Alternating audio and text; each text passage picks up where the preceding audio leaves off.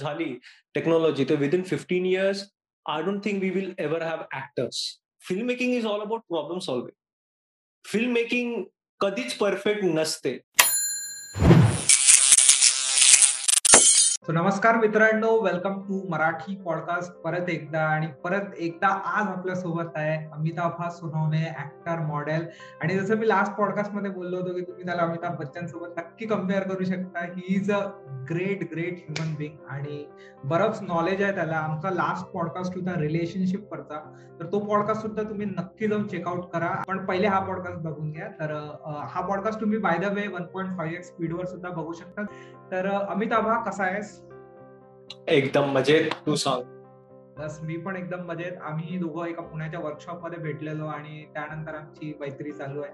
तर आजचा आमचा टॉपिक बाय द वे आहे वर्ल्ड सिनेमा बद्दल आपण बोलणार आहोत, बॉलिवूड बद्दल बोलणार आहोत. वर्ल्ड सिनेमा बद्दल माझं नॉलेज काही खूप जास्त नाही, because I am not like world cinema बघणारा व्यक्ती. पण अमिताभचं नॉलेज प्रचंड आहे या बाबतीत. अमिताभा, ओव्हर टू यू. मला पहिलाच प्रश्न आहे तुझ्यासाठी की हाऊ वॉज लॉकडाऊन आणि लॉकडाऊन मध्ये असे कुठले सिनेमे होते, कुठल्या मुव्हीज होत्या ज्यांनी असं म्हणजे कंटाळा नाही येऊ दिला, जगवलं लॉकडाऊन मध्ये, जिवंत ठेवलं, अशा कुठल्या मुव्हीज होत्या? असं ऍक्च्युली लॉकडाऊन मध्ये तर बघायला गेलं तर खूप सिरियस प्रचंड कॉन्टेंट होता आणि लॉकडाऊनचा यूज मी तसंच केला.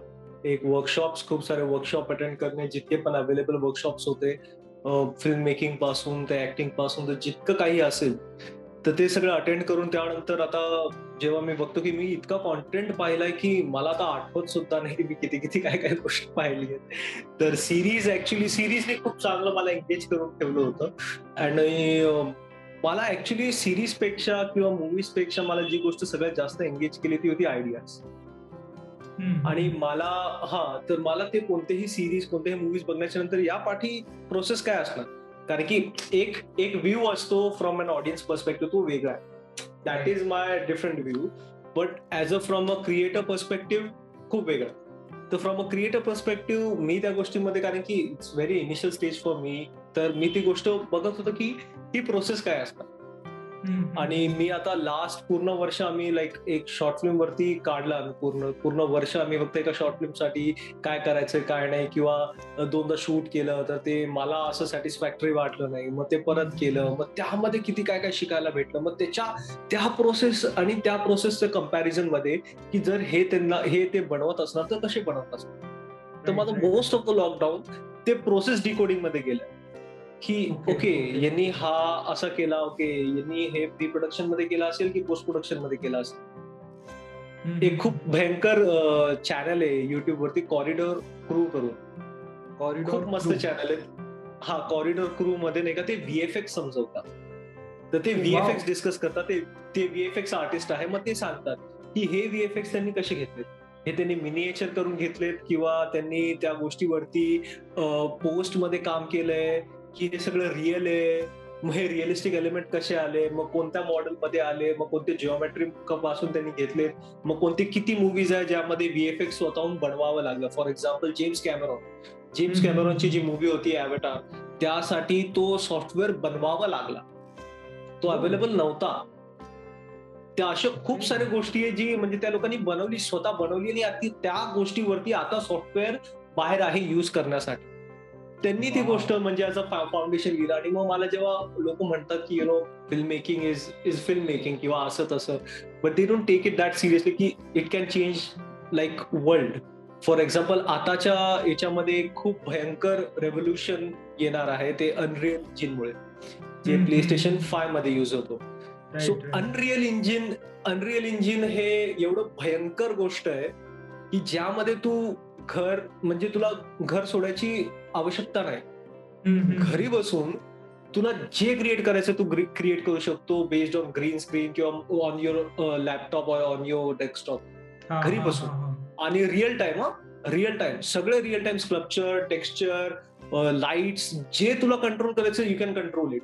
आणि being very honest to you, जर ही म्हणजे ही एव्होल्युशनरी जर ही झाली टेक्नॉलॉजी तर within fifteen years I don't think we will ever have actors. Actors will acting will be a very dying profession. कारण की आता एक विल स्मिथचं एक सुंदर पिक्चर आला होता Gemini man, so Gemini man मध्ये आपल्याला हा तर जेमिनी मॅन मध्ये काय होतं की त्यांनी डबल रोल केलेलं होतं, एक यंग व्हर्जन ऑफ हिमसेल्फ आणि एक ओल्डर व्हर्जन ऑफ हिमसेल्फ. त्यामध्ये त्यांनी एक केलेलं की स्वतःवरती मार्क्स ठेवून त्यांनी ते यंग व्हर्जन केलं आणि मग ते व्हीएफएक्स मध्ये केलं.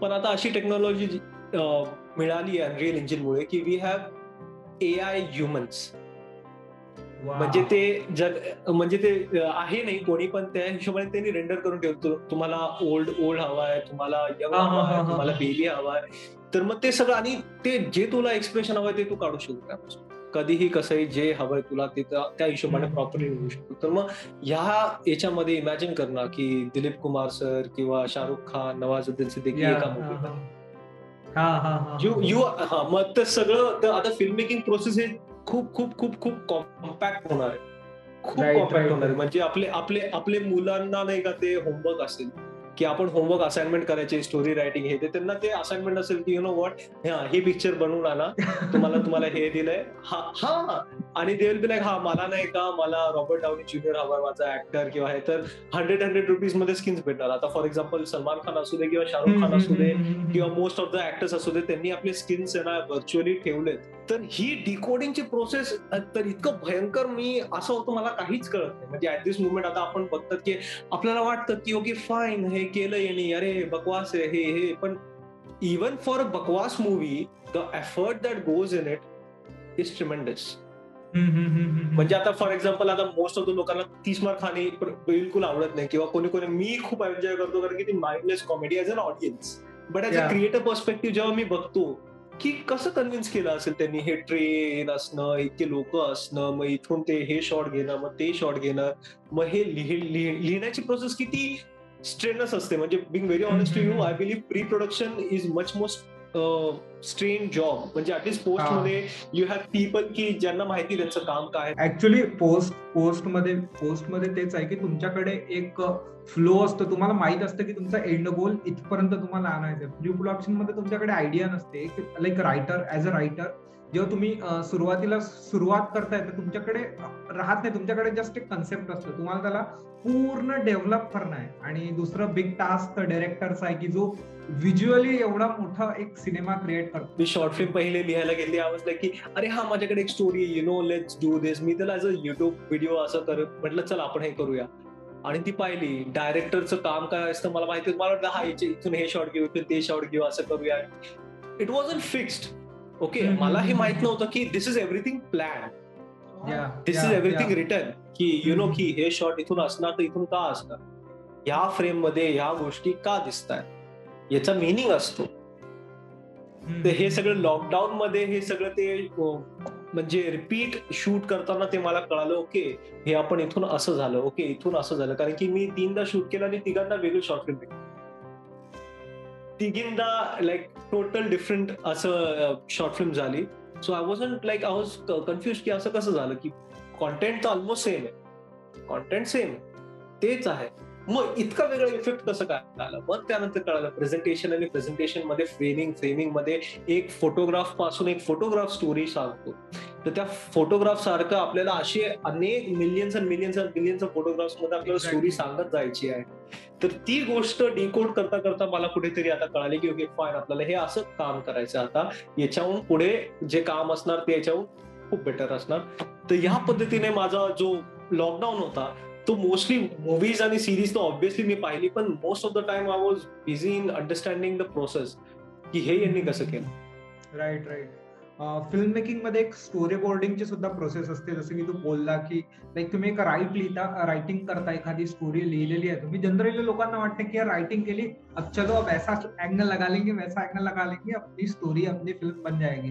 बट एकदा रायटिंग नंतर बऱ्याच प्रोसेस असतात, जितक्या प्रोसेस मला माहिती आहे की पहिले तर शॉर्ट ब्रेकडाऊन होतं की तुमचा एक सीन कुठला आहे, त्या सीननुसार तुमचं प्रत्येक सीनवर वेगवेगळं वर्क चालतं. त्यानंतर प्रत्येक सीन नुसार तुमची स्टोरी बोर्डिंग होते, म्हणजे जी फ्रेम तुमची लागणार आहे, जसं तुमचं कॅमेरामध्ये दिसणार आहे त्याचं टोटली तुमचा स्केच बनवला जातं, एक रफ स्केच की इथे रणवीर कपूर उभा आहे, इकडे इथे दीपिका पादुकोण उभी आहे, मग ते अशी ऍक्टिंग करणार, रफली डायलॉग लिहिले जातात.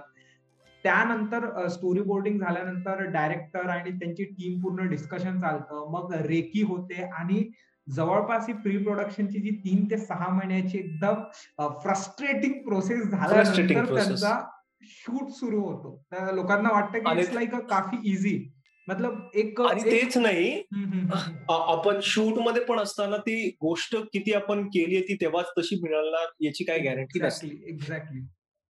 आणि मग लगेच मग ते चेंज करायचं मग. आणि film making is all about problem solving. Film making कधीच परफेक्ट नसते. फिल्म मेकिंग मध्ये कोणतीही गोष्ट परफेक्ट नसते.